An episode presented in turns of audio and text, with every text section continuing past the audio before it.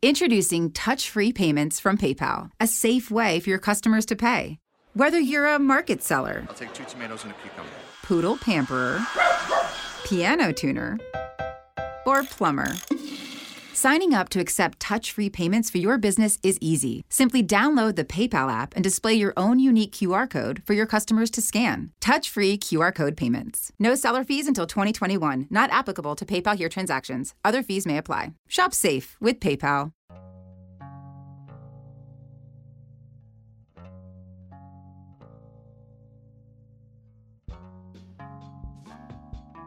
Muy buenas a todos y todas, yo soy Claudia Agüero San Juan y esto es el curso Derecho Constitucional 2 de la Universidad Alberto Hurtado.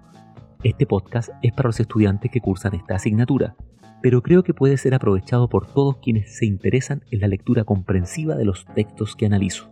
Intento explicar los contenidos de forma precisa y clara, pensando siempre en la formación de un abogado. Me gusta hacer una lectura lenta y atenta de los textos, entonces este podcast es una compañía para un lector paciente. Date un tiempo, bájale un cambio a la máquina, búscate un café, una tetera de té o llena un termo para cebar un mate. Toma apuntes con tu cuaderno o con tu computador. Te invito a dar una calmada caminata por los libros que forman este curso. Dejo hasta aquí esta palabrería inicial y se abre la sesión. Esta es la clase número 23 del curso Derecho Constitucional 2 de la Universidad Alberto Hurtado. En la clase de hoy vamos a hacer una revisión rápida de dos conceptos básicos para entender la dogmática de los derechos fundamentales, la capacidad jurídica y fundamental y la titularidad de los derechos fundamentales. La capacidad jurídica y fundamental y la titularidad de los derechos fundamentales. Iniciemos con los conceptos. Cuando revisamos normas de derechos fundamentales, lo primero que tenemos que hacer es distinguir quiénes son los beneficiarios de los derechos y quiénes son los obligados por los derechos. Ninguna de estas dos categorías, ni beneficiarios ni obligados, forman conjuntos homogéneos. Entonces, es necesario hacer una serie de distinciones para determinar cuántos subconjuntos tiene cada uno de estos conjuntos. Iniciemos por la condición de beneficiario de un derecho fundamental. La condición de beneficiario de un derecho fundamental se adquiere inicialmente con la titularidad del mismo, pero antes de ser titular de un derecho fundamental es necesario tener capacidad jurídica y fundamental. ¿Qué es esto? La capacidad jurídica y fundamental es una cualidad potencial del individuo a la que el ordenamiento jurídico le atribuye relevancia. Entonces, la capacidad jurídica y fundamental refleja una abstracta capacidad del individuo para ser sujeto de imputación de derechos y de obligaciones fundamentales. La titularidad de los derechos, en cambio, hace referencia a la concreta atribución de un derecho o de un deber fundamental en el ordenamiento jurídico, generando entonces diversas posiciones jurídicas en relación con otros sujetos o con el poder público o estatal. La distinción es importante porque la capacidad jurídica y fundamental no puede estar sujeta a condiciones o requisitos, ni internos ni externos para el ejercicio de los derechos. En cambio, la titularidad o el ejercicio de los derechos fundamentales sí puede estar supeditado a condiciones y requisitos que establezca el mismo ordenamiento jurídico. Entonces, todos los individuos, todas las personas, tienen idéntica capacidad jurídica y fundamental en virtud de la dignidad que a ellos les corresponde por pertenecer a la especie humana. Pero no todas las personas o los individuos son titulares de derechos fundamentales. Básicamente porque la titularidad de los derechos fundamentales como efectiva atribución constitucional puede estar condicionada a la presencia de ciertos requisitos personales o temporales. Por ejemplo, la titularidad de ciertos derechos fundamentales de naturaleza política, como la participación en elecciones, está condicionada o determinada a ser nacional o ciudadano. La dogmática ha discutido si los requisitos que condicionan la titularidad afectan a la titularidad en sí misma o solo al ejercicio de los derechos fundamentales. Para resolver esta discusión es necesario distinguir con claridad qué es la titularidad y qué es el ejercicio de un derecho fundamental. Esta distinción entre titularidad y ejercicio de los derechos fundamentales tiene por fundamento la idea de que los derechos fundamentales son poderes de la voluntad de las personas garantizados para la satisfacción de un determinado interés por parte de su titular. Sobre esta concepción de los derechos, podemos sostener que una persona puede ser titular de un derecho fundamental pero no poder ejercerlo, por ejemplo, por ser menor de edad. Entonces, ¿quiénes pueden ejercer un derecho fundamental? Bueno, pueden ejercer un derecho fundamental todas las personas que tengan capacidad de obrar jus fundamental, es decir, la capacidad para ejercer por sí mismos el derecho en la medida en que se cumplen con ciertas condiciones exigidas por el ordenamiento jurídico que se integran en el contenido del derecho subjetivo del cual se trata. Entonces, resumiendo, todas las personas tienen capacidad jurídica y es fundamental. Dentro de este conjunto de todas las personas, hay algunos que además son titulares de derechos fundamentales.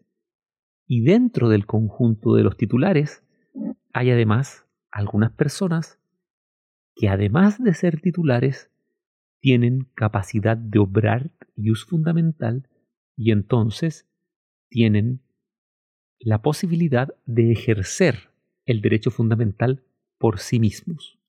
Revisemos algunos aspectos problemáticos de la noción de titularidad de un derecho fundamental. En primer lugar, es necesario tener en claro que la titularidad de un derecho fundamental inicia con la personalidad del sujeto. Sabemos, por reglas del derecho civil, que el comienzo de la personalidad está determinada por el hecho del nacimiento. Y entonces, a partir del nacimiento, el sujeto adquiere personalidad y entonces puede ser titular de derechos fundamentales. Esto implica, a contrario sensu, que el feto no nacido no tiene personalidad y entonces no puede ser titular de derechos fundamentales. Más adelante, cuando revisemos derecho a la vida, vamos a revisar con detalle la sentencia del Tribunal Constitucional sobre este punto. En razón de esta jurisprudencia del Tribunal Constitucional, en nuestro ordenamiento jurídico, los embriones y los fetos no nacidos, al carecer de personalidad, no pueden considerarse titulares de derechos fundamentales. Un segundo problema es el caso de las personas jurídicas o de los sujetos colectivos. La pregunta es aquí si son titulares de todos los derechos fundamentales o solo de algunos derechos fundamentales. La respuesta es que las personas jurídicas y los sujetos colectivos como las fundaciones, corporaciones, sociedades o incluso asociaciones de hecho pueden ser titulares de derechos fundamentales, pero según su naturaleza, es decir, son titulares de derechos concretos. El fundamento de esta restricción dice relación con que la razón de ser de los derechos fundamentales es la protección del individuo, en tanto sujeto singular, por sobre cualquier colectividad. Ahora bien, para que el individuo desarrolle su personalidad en la sociedad, la Constitución considera la noción de familia y la noción de grupos intermedios. Tanto la familia como los diversos grupos intermedios o sujetos colectivos que participan de la vida social permiten al individuo que éste desarrolle su personalidad y exprese su dignidad en la vida social. Por lo tanto, merecen respeto constitucional. Ese respeto constitucional se expresa en la titularidad de derechos fundamentales. Pero insisto, derechos fundamentales restringidos o limitados a la naturaleza de la entidad colectiva. Entonces, las personas jurídicas no gozan de los mismos derechos con la misma extensión que las personas físicas. Una segunda cuestión controvertida es la incidencia de la nacionalidad o de la situación de extranjería en relación a la titularidad de los derechos fundamentales. Sabemos que en razón de la nacionalidad, la Constitución determina la titularidad de ciertos derechos fundamentales, principalmente derechos de contenido político. Entonces, para sistematizar la relación del catálogo de derechos con esta cualidad de ser nacional o extranjero, distinguiremos tipos de derechos. Hay un primer grupo de derechos en donde la nacionalidad carece totalmente de trascendencia. Es decir, es una cuestión irrelevante. Por ejemplo, nadie discutiría que un extranjero es titular de derecho a la vida o titular de derecho a la integridad física y psíquica, de derecho al honor, de derecho a la intimidad, de derecho a expresar sus creencias religiosas, etc. Naturalmente, la titularidad de estos derechos no tiene ninguna relación con la situación migratoria, regular o irregular en la que se encuentran los extranjeros. Siempre y en todos los casos, el extranjero es titular de estos derechos de este grupo. Un segundo grupo de derechos es aquel en donde la Constitución usa la expresión ciudadanos. Esta expresión permite al legislador regular estos derechos y limitar o condicionar su titularidad. Esto ocurre, por ejemplo, con los derechos mencionados en el artículo 13 de la Constitución actualmente vigente. Un tercer grupo de derechos está formado por los derechos fundamentales que la Constitución atribuye única y exclusivamente a los chilenos. Esto ocurre en la elección de algunos cargos públicos, como el cargo de presidente de la República, el cual solo puede ser ejercido por un chileno que haya obtenido la nacionalidad conforme a los números 1 o 2 del artículo 10 de la Constitución vigente. Lo mismo ocurre con algunas modalidades del derecho a sufragio. Un cuarto conjunto de derechos son aquellos que solo corresponden a los extranjeros. La Constitución no es explícita en este punto, pero integrando su texto con los tratados suscritos por Chile y que se encuentran vigentes, podemos sostener que derechos como el asilo y el refugio son derechos de este grupo. Revisemos ahora el ejercicio de los derechos fundamentales. Existen condiciones que impiden que las personas puedan ejercer por sí mismas sus derechos. Ejemplos obvios de estas condiciones son la minoría de edad y la situación de incapacidad civil. La Constitución no tiene normas explícitas sobre la minoría de edad ni sobre los incapacitados civiles. Nótese que hacemos referencia al incapacitado como aquel que le falta capacidad de ejercicio civil. Desafortunadamente, nuestra Constitución no tiene normas sobre niños, niñas y adolescentes y tampoco sobre el caso de los incapaces o incapacitados. En ambos casos, el ejercicio del derecho fundamental es problemático en el caso de los niños, niñas y adolescentes, hay que observar el ejercicio de los derechos básicamente a la luz de dos principios. En primer lugar, la presunción constitucional de capacidad y uso fundamental.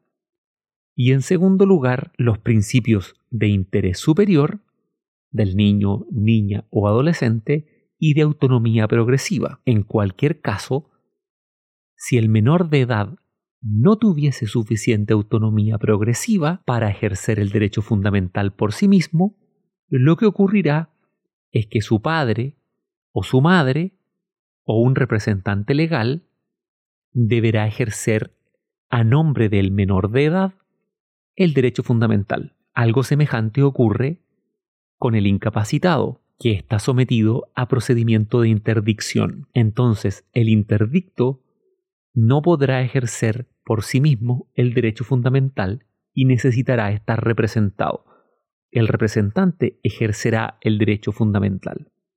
Un ejemplo que siempre tienen que tener en mente para analizar este tipo de asuntos es el derecho a rechazar tratamientos médicos. Por ejemplo, en situaciones no solo de urgencia, sino procedimientos quirúrgicos o terapias frente a enfermedades crónicas, en donde en algunos casos será necesario que el representante del menor o del incapacitado sustituya completamente la voluntad del titular del derecho fundamental, es decir, del niño, niña o adolescente o del incapaz. Pero en otros casos no se podrá operar de este modo, sino que lo respetuoso de los derechos fundamentales, ya sea de los menores de edad o del incapacitado, es que él pueda expresar su voluntad y ejercer en la medida de lo posible por sí mismo la titularidad del derecho. Otro problema asociado al ejercicio de los derechos fundamentales es la situación de las relaciones especiales de sujeción. Estas relaciones especiales son derivadas de situaciones específicas en donde un sujeto está sometido a una potestad administrativa autoorganizada. Ejemplos claros son funcionarios policiales, militares, reclusos, escolares o incluso concesionarios de servicios públicos. En todas estas relaciones, el vínculo entre el Estado y la persona es diferente al vínculo normal o cotidiano que cualquier ciudadano tiene con el Estado. Son cuatro las nociones básicas en torno a las relaciones especiales de sujeción. Primero, en ellas, sin lugar a dudas, rigen los derechos fundamentales de las personas. Segundo, el contenido de los derechos fundamentales tiene una extensión menor, porque debe ser compatible con otros bienes o funciones que estas personas cumplen o con deberes que tienen, por ejemplo, en el caso de los reclusos. En tercer lugar, la restricción o limitación de los derechos fundamentales debe estar muy bien justificada. Esta limitación debe ser adecuada, necesaria y proporcional al logro de las finalidades constitucionales que la relación especial de sujeción persigue cumplir. En cuarto lugar, la naturaleza especial de las relaciones de sujeción debe ser regulada por el legislador con texto expreso. Hemos finalizado la revisión de los beneficiarios de los derechos fundamentales. Revisemos los obligados. En primer lugar, el primer obligado es el Estado. Es decir, todos los poderes públicos están obligados a respetar los derechos fundamentales. Cuando hablo de poderes públicos, hago referencia a la administración pública, es decir, al poder ejecutivo, al gobierno, que son las autoridades políticas, al poder legislativo y, por supuesto, también el poder judicial. Ya que durante el siglo XX el Estado se ha complejizado y hay múltiples organismos estatales que están fuera de la pirámide originaria del poder ejecutivo, todos estos organismos del Estado, desconcentrados o descentralizados, también están obligados a respetar los derechos fundamentales. Esta obligación surge siempre en virtud de la llamada eficacia vertical de los derechos fundamentales, es decir, de la teoría clásica de los derechos fundamentales que señala que ellos son formas de protección de las personas en relación al poder político. A partir de la segunda mitad del siglo XX, Además de esta eficacia vertical, se ha agregado la llamada eficacia horizontal de los derechos fundamentales. En virtud de este efecto horizontal, también llamado eficacia horizontal, no solo los poderes públicos están sometidos al deber de respetar los derechos fundamentales, también todos los ciudadanos, todos los particulares y todas las relaciones de derecho privado deben respetar los derechos fundamentales al igual que los órganos del Estado. En Chile, quizá el ejemplo más claro son las relaciones laborales, que siendo relaciones entre privados, empleador y trabajador, ambos están obligados a respetar los derechos fundamentales de la contraparte. Antes de terminar, apliquemos estos conceptos generales al ordenamiento jurídico chileno. En primer lugar, tenemos que decir que de acuerdo al texto constitucional actualmente vigente y a las últimas decisiones del Tribunal Constitucional, la titularidad de los derechos fundamentales está asociada al concepto de persona natural. Ese es el concepto básico o central. Esto es importante tenerlo claro porque el concepto de titularidad no está asociado al solo hecho de pertenecer a la especie humana. La titularidad se conecta con un subconjunto, se conecta solo con aquellos miembros de la especie humana que son considerados personas. Esto automáticamente nos hace un link con el comienzo y con el fin de la personalidad. Como ya hemos dicho, la personalidad inicia con el nacimiento. La conclusión de este razonamiento es que el feto no es persona y por lo tanto no es titular de derechos fundamentales. Ahora bien, de acuerdo a la redacción del artículo 19 de la Constitución, el que está por nacer, aunque no tiene la calidad de persona, es una entidad susceptible de protección jurídica, porque vamos a estudiarlo con detalles cuando revisemos el derecho a la vida. Dejado de lado este problema, tenemos que observar que nuestra Constitución consagra ciertos derechos solo a determinados titulares. Por ejemplo, las confesiones religiosas y las iglesias son titulares del derecho establecido en el artículo 19 número 6. De un modo semejante, los padres y las madres de familia son titulares del derecho establecido en el artículo 19 número 10. Otro caso similar es el de los trabajadores de empresas en situación de negociación colectiva que tienen o son titulares del derecho establecido en el artículo 19, número 16. Hay que recordar que también nuestra Constitución establece que ciertos derechos como el sufragio, como ya hemos dicho, nuestra Constitución también distingue entre chilenos y extranjeros.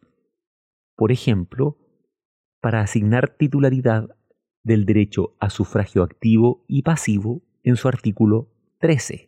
En relación a las entidades colectivas propiamente tales, las llamadas personas morales, que son colectivos carentes de personalidad jurídica, esta asignación de titularidad plantea un problema importante, porque el sostener que una persona moral es titular de un derecho fundamental implica necesariamente reconocer una titularidad de derechos diferenciada respecto de los individuos que componen la persona moral y además esta afirmación debe tener un valor pragmático, es decir, sostener que una persona moral es titular de ciertos derechos fundamentales debe implicar necesariamente que esa persona moral pueda obtener protección jus fundamental en relación a la posible violación del derecho fundamental de la que es titular. Ejemplos de personas morales sin personalidad jurídica son, por ejemplo, la familia. Además, algunos colectivos de trabajadores carentes de personalidad jurídica, pero que cumplen la función de sindicatos. Asociaciones de hecho también son ejemplos de esta situación. Y quizás un ejemplo importante y muy problemático son los pueblos indígenas en tanto pueblos. Según nos dice el profesor Eduardo Aldunate, la Carta Constitucional parece descartar una protección explícita a colectivos sin personalidad jurídica. Naturalmente, salvo en los casos excepcionales que hemos mencionado. El mismo profesor Aldunate nos dice que este descarte explícito no es un problema importante desde el punto de vista pragmático, porque los individuos que forman la persona moral pueden reclamar por sí mismos los derechos más importantes que podrían resultar vulnerados por alguna acción, por ejemplo, del poder público, en torno a prohibir el funcionamiento de la persona moral. Naturalmente, un punto de vista más crítico del texto constitucional podría sostener que es un texto excesivamente individualista, porque no reconoce explícitamente que las personas forman colectividades y que esas colectividades son valiosas en sí mismas más allá del valor que cada uno de sus individuos tiene por el hecho de ser persona. En relación a las personas jurídicas, ya hemos dicho que la titularidad de los derechos fundamentales es restringida. La restricción tiene dos sentidos. En primer lugar, no son titulares de todos los derechos fundamentales incluidos en el catálogo. Y en segundo lugar, la extensión del contenido de los derechos fundamentales de los cuales las personas jurídicas son titulares es una extensión más limitada que la que corresponde a las personas naturales. Esta es naturalmente una posición dogmática, la cual no ha sido seguida por los tribunales en todos sus fallos. Hay casos en los cuales ciertos derechos fundamentales se han extendido jurisprudencialmente a las personas jurídicas, sin distinguir si ellas son personas jurídicas de derecho privado o personas jurídicas de derecho público. Este desarrollo jurisprudencial puede ser sometido a crítica, en la medida en que no es capaz de observar que los derechos fundamentales son, ante todo, protección de los individuos frente al poder político. La crítica se acentúa, obviamente, cuando la jurisprudencia entrega titularidad de derechos fundamentales a personas jurídicas de derecho público, es decir, en algún sentido a personas jurídicas que son una extensión del poder político. Lo mismo ocurre en los casos en donde la jurisprudencia ha extendido ciertos derechos fundamentales a órganos del propio Estado.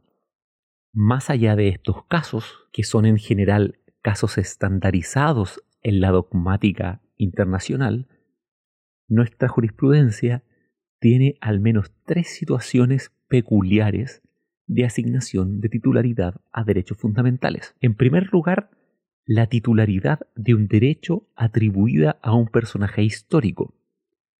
En un famoso caso jurisprudencial, en donde se discutió la violación de derechos fundamentales por parte de la familia y además por parte del personaje histórico, fallecido obviamente Arturo Prat Chacón, la jurisprudencia, sin mucho criterio dogmático, asignó al difunto Arturo Prat la titularidad de un derecho fundamental. Algo semejante ocurrió en un bullado caso a finales de los 90 sobre la censura de la película La Última Tentación de Cristo, en donde nuestra jurisprudencia entendió que Jesucristo era titular de un derecho fundamental. Un tercer caso semejante a los anteriores ocurrió a propósito de una película titulada Gringuito. En esa película, una escena fue filmada en el mausoleo de una familia en un cementerio de la ciudad de Santiago. En ese caso, la jurisprudencia también consideró que los difuntos enterrados en el mausoleo eran titulares de derechos fundamentales. Naturalmente esto es completamente irrisorio desde el punto de vista dogmático porque se está asignando titularidad de derechos a personas fallecidas, más allá de la discusión muy puntual de la existencia histórica o no de la persona de Jesucristo. Un último problema, mucho menos folclórico y quizás mucho más interesante, es la cuestión de si las generaciones futuras pueden ser titulares de derechos fundamentales. El concepto de generación futura debe ser entendido básicamente como sigue. Una generación futura es un conjunto de personas no individualizadas, pero que sabemos que va a existir en el futuro próximo y que va a suceder a la generación actual habitando este planeta. Naturalmente, no conocemos las identidades de esas personas. Lo único que sabemos es que son nuestros hijos, nuestros nietos o nuestros bisnietos, entendiendo por nuestros, no en el sentido de una relación paterno-filial o estrictamente sanguínea, sino en un sentido más abierto, haciendo referencia a un reemplazo general global.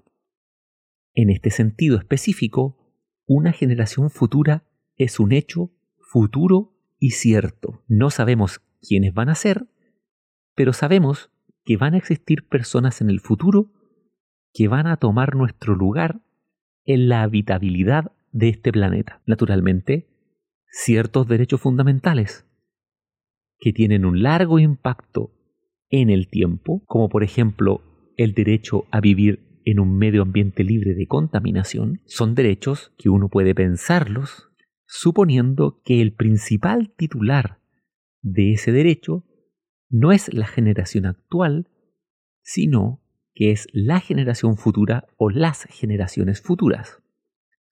El problema que surge es que las generaciones futuras no son personas, no tienen personalidad en el sentido de la legislación civil. Y entonces, usando los conceptos dogmáticos que hemos usado hasta ahora, no pueden ser entendidas como titulares de derechos fundamentales.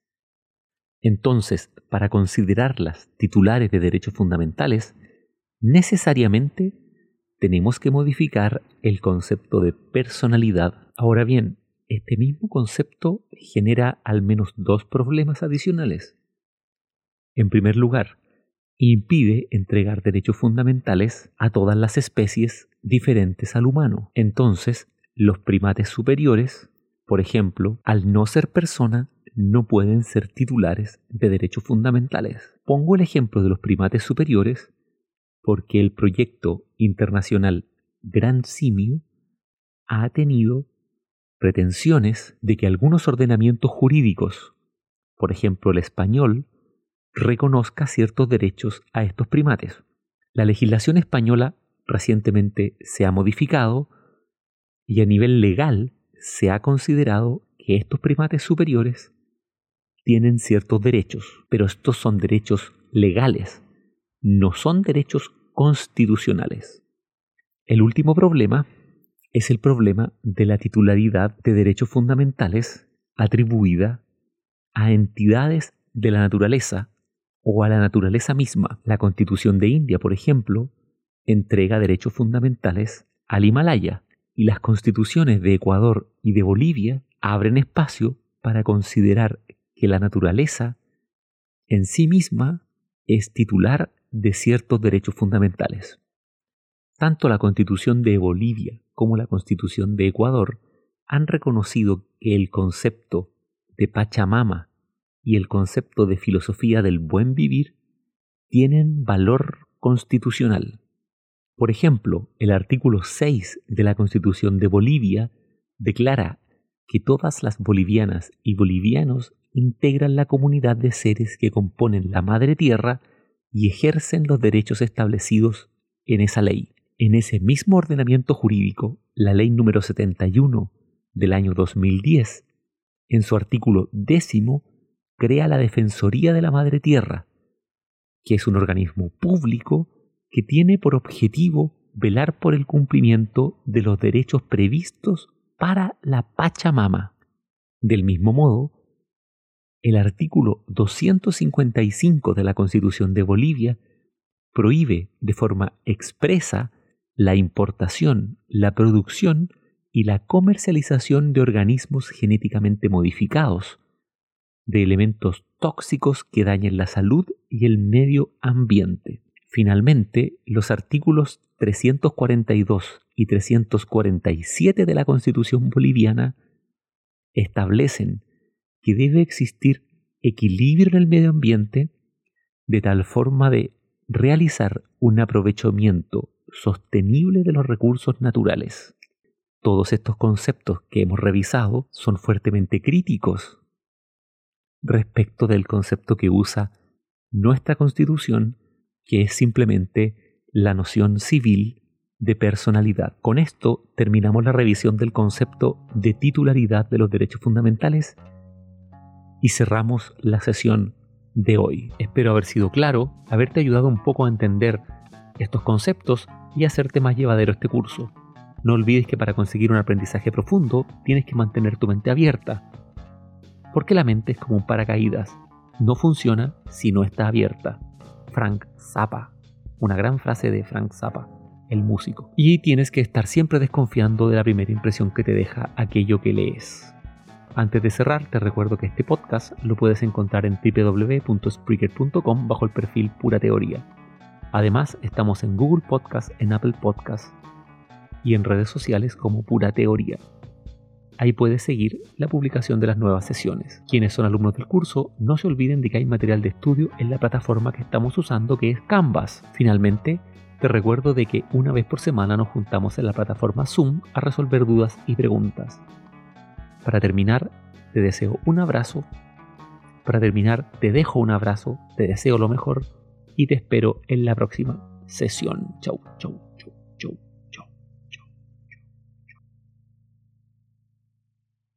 Introducing touch free payments from PayPal, a safe way for your customers to pay. Whether you're a market seller, I'll take two tomatoes and a cucumber. poodle pamperer, piano tuner, or plumber.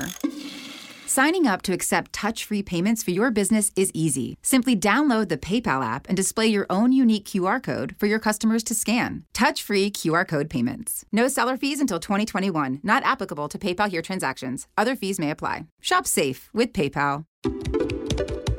Sorry I'm late, everyone. It's all right. The meeting's just getting started. Are you in your closet? Yeah, it's the quietest place. Ooh, ah, not the roomiest, though. Getting closer with your closet these days? That a dinosaur costume behind you? What? No. The Container Store's custom closet sale is here to help with up to 25% off closet systems and free virtual in home closet design. Who wants Sean to put on the dino suit? really, guys? The Container Store, where space comes from.